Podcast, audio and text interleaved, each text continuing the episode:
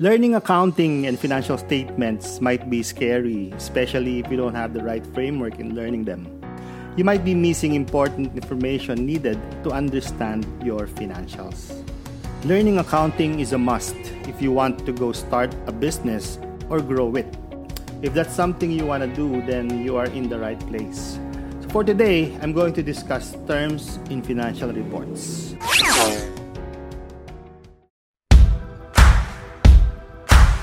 Welcome to the Digital Transformation Academy. My name is Dennis Hilario and I'm here to help you in your digital transformation journey. Let the show begin. Hey, today is Friday morning, November 20, 2020. My name is Dennis Hilario and I want to welcome you to the Digital Transformation Academy podcast. But before the main topic, I want to share my morning routine where I greet my dogs and feed them and then do a functional workout.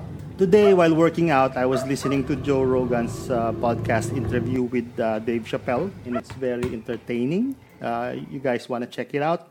It's actually my way of uh, sadly coping up after our recent loss or recent passing of my father uh, due to heart attack uh, about two weeks ago.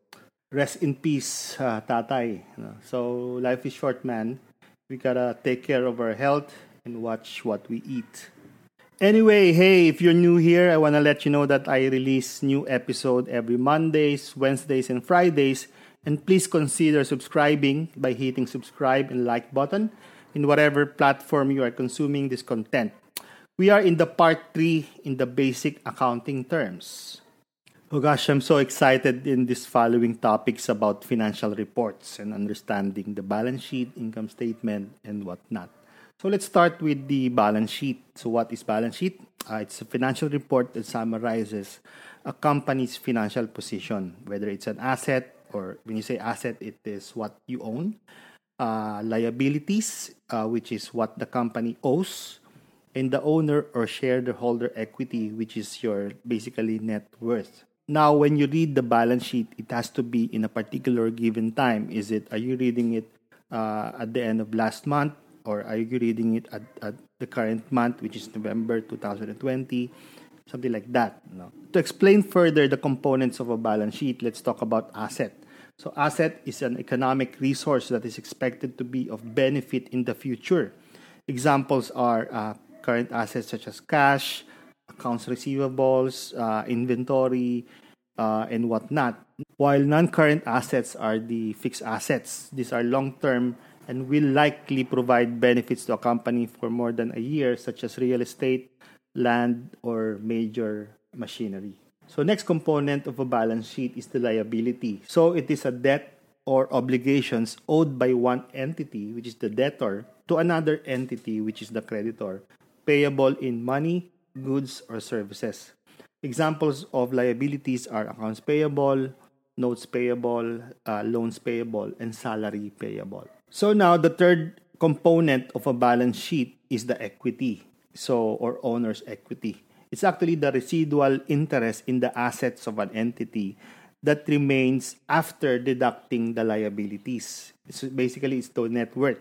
So in, in the equity, it shows the capital stock, which is the initial uh, capital or paid up capital of the company and then its uh, retained earnings. So, retained earnings, on the other hand, is the accumulated uh, income or loss of the company from the time the company started. So, in summary, uh, the balance sheet is your financial position. So, it shows uh, what you have and what you owe, and it shows uh, if you are liquid or if the company has large debts and whatnot.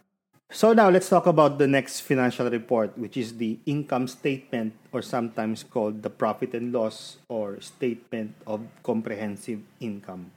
So it is the summary of the effect of revenues less the expenses over a period of time. So a period of time is referring to uh, the current month, the current quarter, the last quarter, or the current year, or the previous year.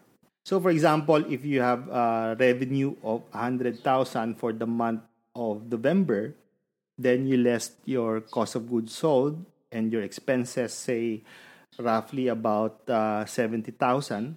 So now your uh, uh, net income would be 30,000. So now let's talk about the components of the income statement. One is the revenue, which is the top line uh, row in your income statement. So the revenue is the income generated from your normal business operations and includes it may include discounts and deductions for returned merchandise, but it is the top line, like I said, or gross income figure from which costs are subtracted to determine your net income. Now, the next component or row of your income statement is your cost of goods sold or direct cost. So it's a figure representing the cost of buying the raw materials and producing your finished goods after selling your goods. Now, if you're a serv- if you are a service company, then you may call it as cost of services. So these are the direct labor or direct manpower that uh, you paid for in exchange of the services. So that is basically your cost of goods sold or cost of services. Or sometimes they call it direct cost. So now if you subtract your direct cost, cost of goods sold from the revenue, it is now called your gross profit. So a gross profit is the profit that the company makes after deducting the costs or direct costs associated with making and selling your products. So in Tagalog, it's called your puhunan. No? So so after the gross profit, uh, the typical income statement now shows your operating expenses. So an operating expense is an expense a business incurs through its normal business operations. So this is sometimes called your overhead or your administrative expenses. Uh, actually, it's uh, abbreviated as OPEX. So the operating expenses include the rent, uh, your marketing expenses, your insurance expenses, some funds allocated for research and development.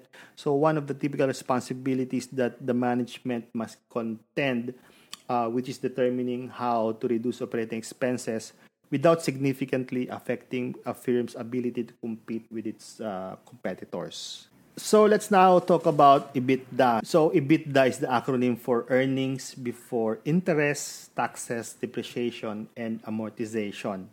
It is a measure of companies' overall uh, financial performance. So after deducting cost of goods sold and operating expenses from your top line or your revenue, that is called your EBITDA.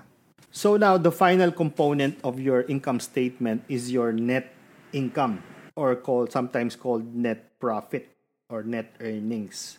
So it is calculated as uh, your top revenue minus your cost of goods sold minus your selling expenses, general expenses, administrative expenses, uh, depreciation, interest, all the expenses of the company. So it is useful uh, for investors to assess how much revenue exceeds the expenses of your organization. So this number appears on a company's income statement and it is also an indicator of your company's profitability. So if your net income for the year is negative, so obviously it's a loss. But if it's positive, that can be a surplus uh, of your company and then carried forward as your retained earnings the following year. So the third financial statement that the company prepares at the end of the year is your statement of cash flow or a cash flow statement. So it is a financial statement that shows how changes in the balance sheet accounts and income affect cash and its cash equivalents. So it breaks the analysis down to operating, investing, and financing activities. So essentially, the cash flow statement is concerned with the flow of cash in and cash out of the business and it shows its uh, short-term viability uh, to pay bills and pay its working capital requirement. So that is it for now. Uh, question of the day. How frequent do you review your financials? Is it monthly? Is it quarterly, daily, or yearly? Please share your insights in the comment section. And hey, if you got a little bit of extra time today, uh, make sure to rate and review this podcast and let us know what has been your favorite uh, episode so far.